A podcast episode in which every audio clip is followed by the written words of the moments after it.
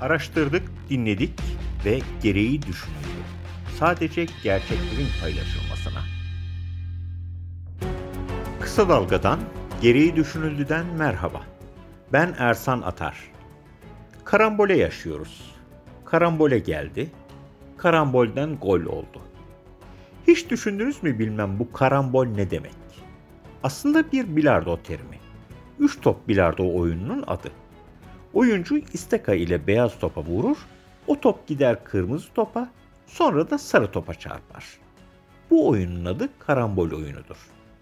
Ne anlatıyorsun diyeceksiniz. Karambol, demir yolculuğunda iki trenin kafa kafaya çarpışmasıdır ve demir yolcuların en çok korktuğudur. Bugün sizlerle bundan 3 yıl önce Ankara Marşandiz'de tam da demir yolculuk tanımıyla yaşanan bir karambol kazayı konuşacağız. 9 kişinin karambole ölümünü, onlarca kişinin karambole yaralanmasını konuşacağız. Neden karambol kelimesini seçtiniz derseniz, deyim yerindeyse istekayı tutanı da bakacağız.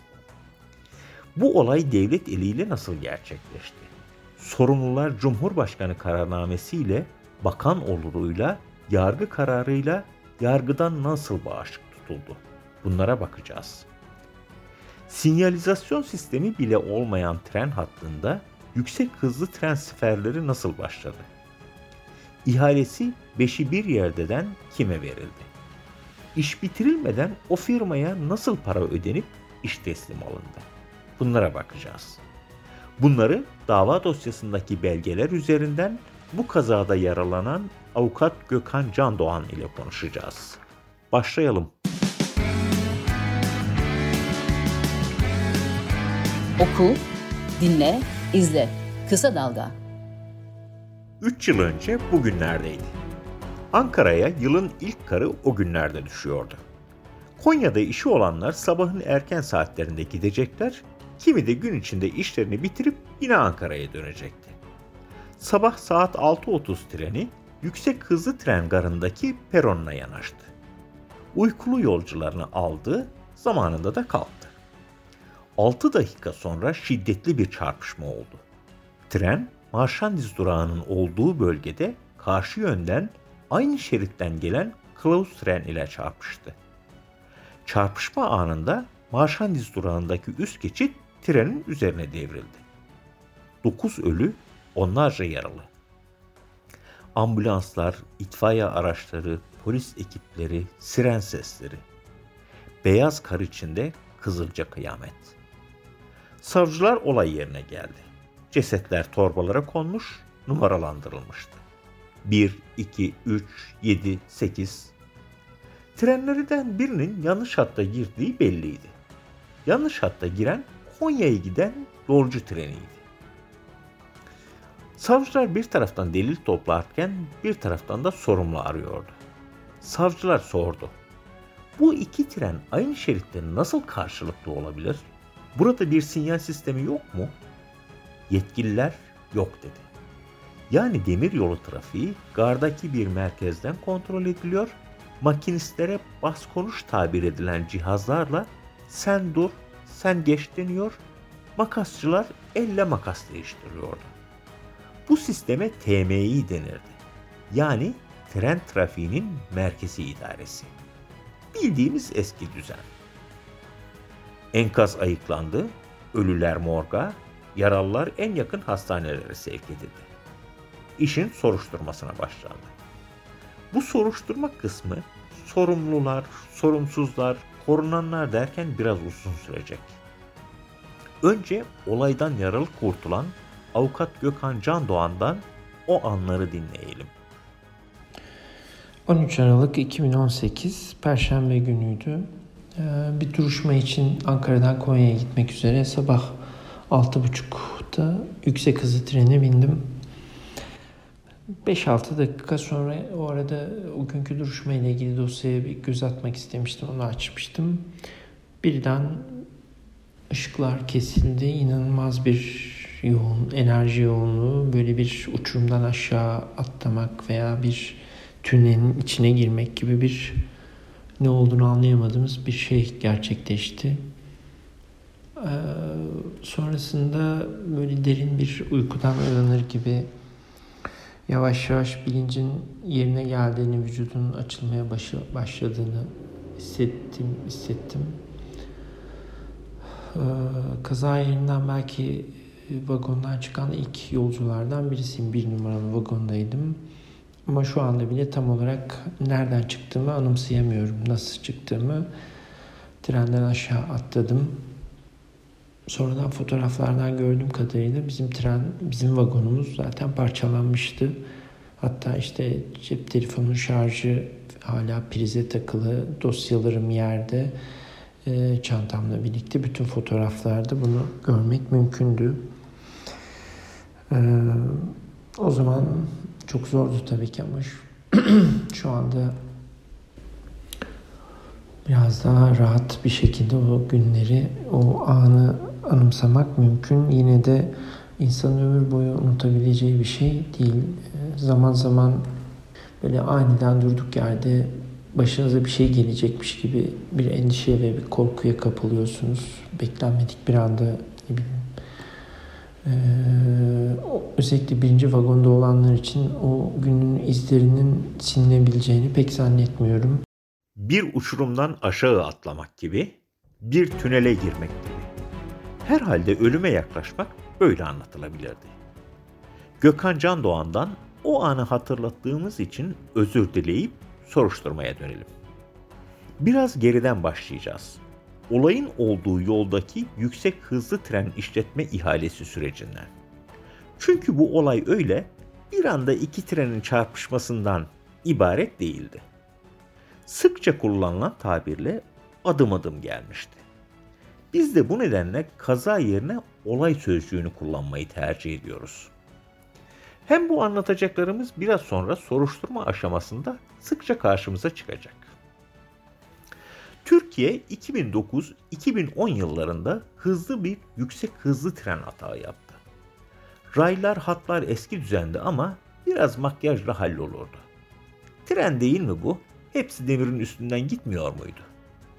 Ama yine de hatları yenilemek gerekiyordu. Olayımızın olduğu hattın adı Sincan Ankara Kayaş Demiryolu hattıydı. Bu işin ihalesi 25 Nisan 2012'de Gülermak ve Colin İnşaat ortaklığına verildi. Karşı davalar açıldığı için ihale sözleşmesi 2016 yılında başladı. Sözleşme şartları açıktı. Tüm hatlar sökülecek, altyapı hazırlanacak, istasyonlar düzenlenecek.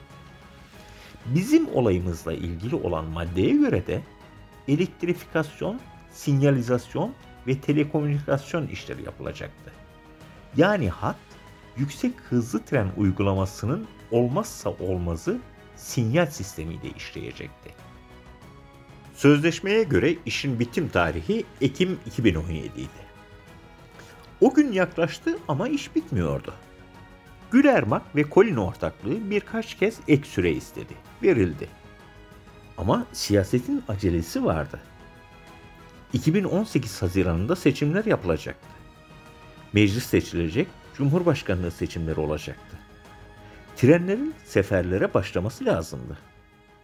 Siyasetin imdadına Devlet Demiryolları Genel Müdürlüğü yetişti. Genel Müdürlük seçimden 3 ay kadar önce 2 Mart 2018'de başkent rayda son aşamaya gelinmiştir. Ankara-Sincan arası hızlı tren hattı açılacak seviyededir diye Ulaştırma ve Altyapı Bakanlığı'na bildirdi. Sinyal sistemi olmadan ve deneme sürüşleri yapılmadan seferlere başlanamaz içerikli raporların nasıl sümen altı edildiğini birazdan Gökhan Candoğan anlatacak. Biz devam edelim. Firmaya sinyalizasyon sisteminin tamamlanması için 31 Aralık 2019'a kadar süre veriliyordu ama iş teslim alındı. Hak edişte işi yapan Gülermak Colin ortaklığının banka hesabına yatırıldı.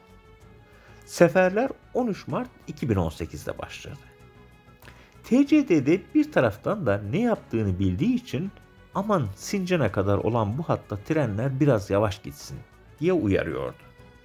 Hatta sinyalizasyon sistemi olmadığı için yolda bir sorun var mı diye her trenden önce bir kılavuz tren Eryaman istasyonuna kadar gider, sorun olmadığını bildirir, yüksek hızlı tren Ankara garından öyle çıkardı. İşte kazamız da Konya trenine rehberlik eden yolda sorun yok diye bildiren kılavuz trenin Ankara'ya dönüşü sırasında Konya yüksek hızlı trenine çarpmasıyla oldu. Yani eski düzenle alınan önlem kazaya neden olmuştu. İsterseniz biraz soluklanalım. Kulağınız bizde olsun.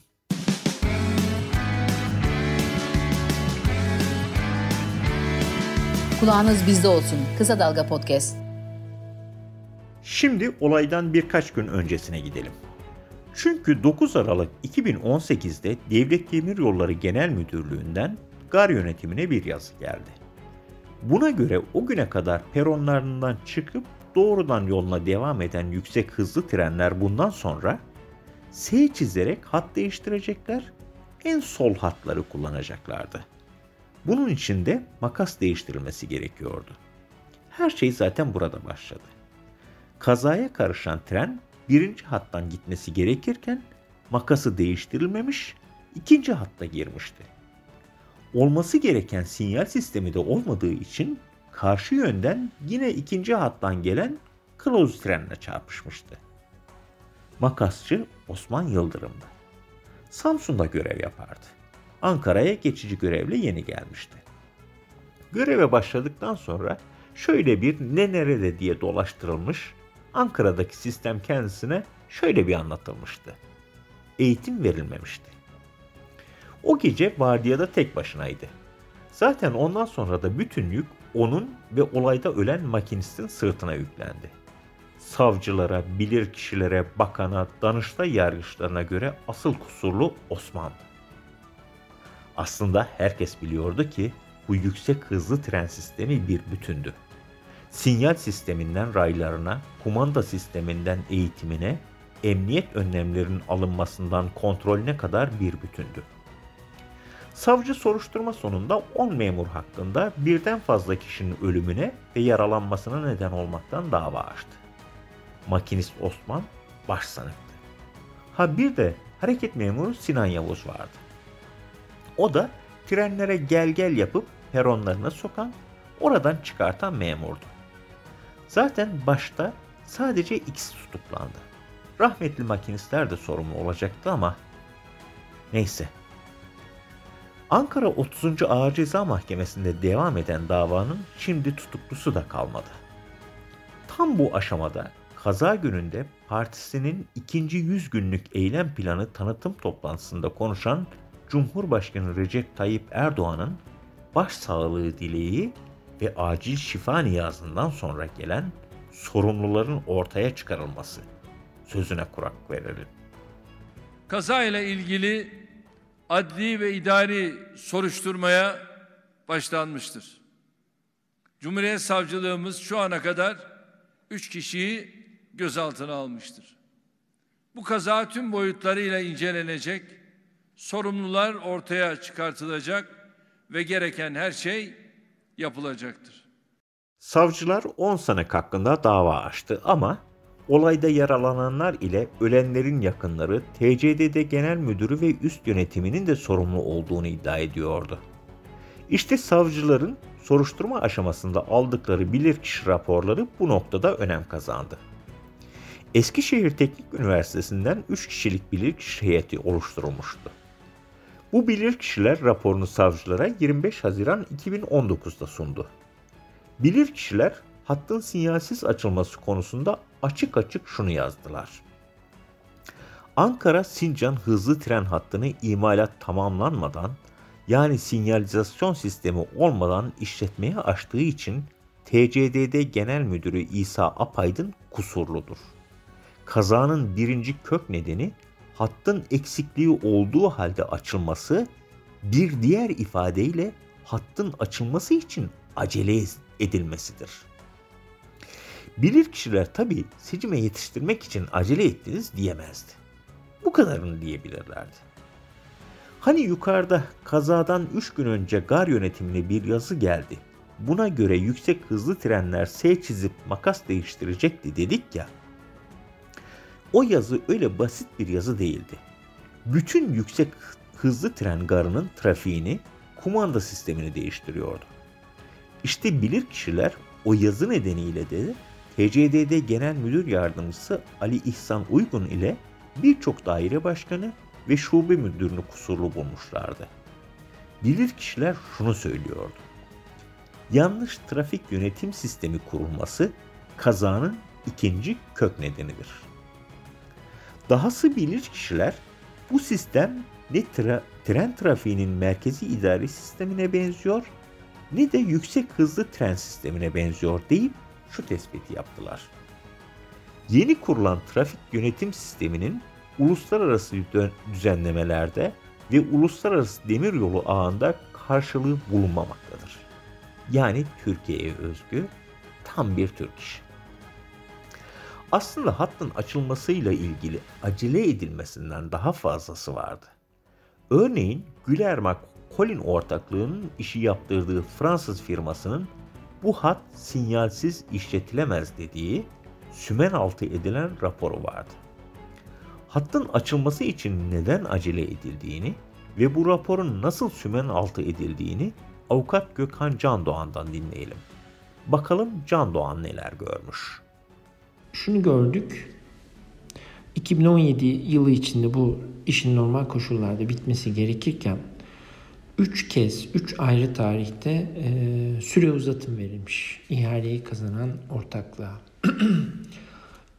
İkinci süre uzatım 22 Şubat 2018 tarihinde ve e, gerekçesi sinyalizasyon proje değişikliği nedeniyle e, 90 günlük süre uzatım verilmiş, istenmiş. E, demiryolları bunu kabul etmiş. Arkasından e, 22 Şubat'ta süre, ikinci süre uzatım verildikten hemen sonra 15 Mart 2018'de e, hat kullanıma açılmış. Bu tarihin şöyle bir önemi var. 24 Haziran 2018'de ülkemizde bir genel seçim yapılmıştı. O genel seçimden işte yaklaşık 3 ay öncesinde sinyalizasyon işlemi bitmeksizin daha yeni bir süre uzatım verilmişken bu e, hat kullanıma açılmaya başlanmış.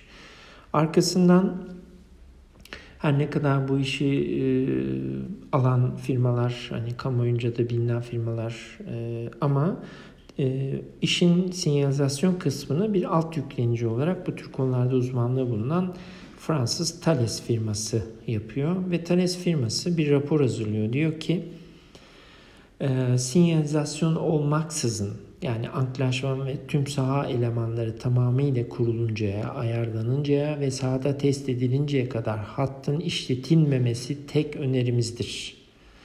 Yani hiçbir şekilde bunun e, sinyalizasyon ve diğer e, teknik gereklilikler tamamlanmadan açılmaması gerektiğine dair çok net bir rapor var. Bu ne yazık ki bu rapor hattın kullanıma açılmasından bir ay kadar sonra 24 Nisan 2018'de e, genel müdürlüğe sunuluyor ve uzunca bir sürede e, hasır altı edilmiş bu rapor. Sonra Kasım 2018'de kazadan bir ay kadar önce şirket tekrar üçüncü kez bir süre uzatım istiyor ve buradaki gerekçesi de önemli. Hattın kullanıma açılması nedeniyle sinyalizasyon çalışmalarının kısıtlı zaman dilimlerinde yapılabildiği bu nedenle 31 Aralık 2019 tarihine kadar süre uzatı verilmesini talep ediyor ve üçüncü kez herhangi bir ceza uygulanmaksızın e, işe alan ortaklığa süre uzatım veriliyor. Aralığın başında ve 5-6 gün sonra da 13 Aralık 2018 tarihinde bu bizim kaza gerçekleşiyor. Görüldüğü kadarıyla 2016'da e, ihale edilip 2017 yılında tamamıyla bitip açıklan e, açılması beklenen e, bir süreçte süre uzatımlarıyla e, süre uzatıldığı ancak bu süre uzatımları ortasında e, hattın sinyalizasyonsuz bir şekilde kullanıma açıldığını seçimin hemen öncesinde görüyoruz. Bu da e, kazanın böyle bir kazanın böylesi yüksek teknoloji gerektiren bir yüksek hızlı tren kullanımında sinyalizasyon sisteminin ne kadar önemli olduğunu gösteriyor. Bu olmadan açılmış olmasının doğrudan kazanın ana sebebi olduğunu rahatlıkla söyleyebilirim. Devlet Demiryolları'nın memurlarına ve alt yöneticilerine dava açılmıştı ama Eskişehir Teknik Üniversitesi'nde oluşturulan bilirkişi heyetinin raporundaki tespitlere göre savcıların TCDD Genel Müdürü ve üst yönetimi hakkında da dava açması gerekiyordu. Ancak bunun için Cumhurbaşkanlığı kararnamesine göre haklarında özel bir soruşturma izni lazımdı. Savcılar bu izin için Ulaştırma ve Altyapı Bakanlığı'na başvurdular. Bu aşamada bakanlık da önceden hazırlıklıydı hani. Bakanlık Eskişehir Teknik Üniversitesi heyetinin raporundan önce İstanbul Ticaret Üniversitesi'nden bir rapor almıştı. Bu rapor özetle sinyalizasyon sistemi olmadan da trenlerin merkezi idare sistemi ile yüksek hızlı tren işletilebilir diyordu. Yani eski hatları üzerinde yüksek hızlı tren işletilir. Bunu söylüyordu. Eskişehir Teknik Üniversitesi ile İstanbul Ticaret Üniversitesi raporları arasında çelişki vardı. Danıştay bu aşamada dedi ki, Orta Doğu Teknik Üniversitesi ve İstanbul Teknik Üniversitesi'nden yeni bir rapor alınsın. Üçüncü rapor İstanbul Teknik Üniversitesi'nden alındı. Bu rapor Devlet Demiryolları üst yöneticileri, bakanlık ve hatta Danıştay'ın istediği gibi çıktı. İTİ heyetinin raporunda kazanın meydana geldiği hatta kullanılan sistem trenlerin merkezden idare sistemidir. Kazanın işletim yöntemiyle doğrudan bir bağlantısı yoktur. Mevzuat gereği yüksek hızlı trenler trenlerin merkezden idare sistemi içinde kullanılabilir. TCD'de üzerine düşenleri yapmıştır. Dolayısıyla ilgililere kaza kapsamında herhangi bir kusur yöneltilemez. Rapor böyleydi. Peki sorumlu kimdi? Bu rapora göre tüm sorumluluk makası değiştirmeyen makasçı Osman'da ve hangi hat üzerinde gittiklerine bakmayan rahmetli makinistlerdeydi. Sanki Danıştay da beklediği buymuş gibi Ulaştırma ve Altyapı Bakanlığı'nın soruşturma izni verilmemesi kararına yapılan itirazın reddine karar verdi. Yani artık üst yöneticiler yargılanmayacaktı. Olayın sorumluları Ankara 30. Ağır Ceza Mahkemesi'nde görülen davadaki 10 sanık arasında bulunacaktı. Elde bir makinist, birkaç memur kaldığına göre bakalım o davada neler oluyor. Bu davayı davaya kendisi de mağdur sıfatıyla katılan avukat Gökhan Candoğan anlatsın. Ceza davasında bugün 10 e, TCDD Genel Müdürlüğü personeli yargılanıyor ve ilk duruşma iki, iki, belli bir süre boyunca e, bir makasçı ve alt onunla birlikte bir kişi daha tutukluydu. E, en sona makasçı tutuklu kalmıştı. Duruşmada da ifade ettik. Böylesine büyük bir kazanın sorumluluğu tek bir makasçının ellerindeyse e, biz bu insandan şikayetçi değiliz. Çünkü bu kaza kurumsal bir sorumluluk ve biz e, ceza yargılaması boyunca hattın kullanıma açılması emrinin kimin tarafından verildiğini ısrarla sorduk. E, şüphelilerden bir kısmı e, hattın doğrudan genel müdür talimatıyla açıldığını ifade ettiler. Ama bununla ilgili yazılı hiçbir şey ne yazık ki erişilemedi. Orada bir bakanlığın bir ısrarı var mı? E, bu konuda bir e, zorlama yapıldı mı?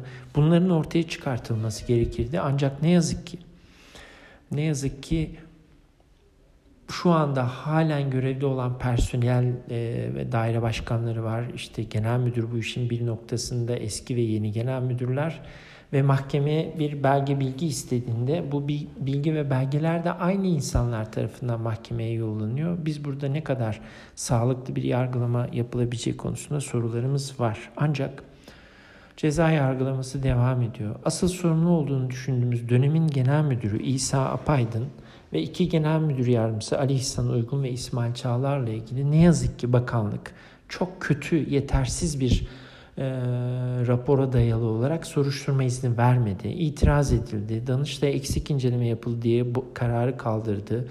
İTÜ'den rapor alındı ve ne yazık ki ve ne yazık ki akademik titri olan insanlar e, yüksek hızlı tren hattının sinyalizasyon olmaksızın da çalışabileceği şeklinde görüş verdiler ve bu görüşe dayalı olarak da bir kez daha soruşturma izni verilmedi ve ne yazık ki yine Danıştay dörde bir oy çokluğuyla burada bu üst yöneticilerin hukuki sorumluluğu bulunmadığına dair bir ne yazık ki çok siyasi bir kararın altına imza attı.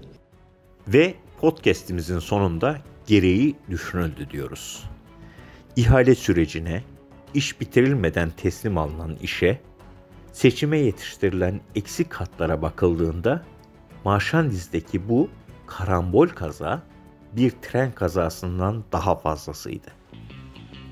Kısa Dalga podcastleri Demet Bilge Erkasab'ın editörlüğünde Mehmet Özgür Candan'ın post prodüksiyonu ve Esra Baydemir'in hazırladığı görseller ile yayınlanıyor. Kısa Dalga'ya destek vermek için Patreon sayfamızı ziyaret edebilirsiniz.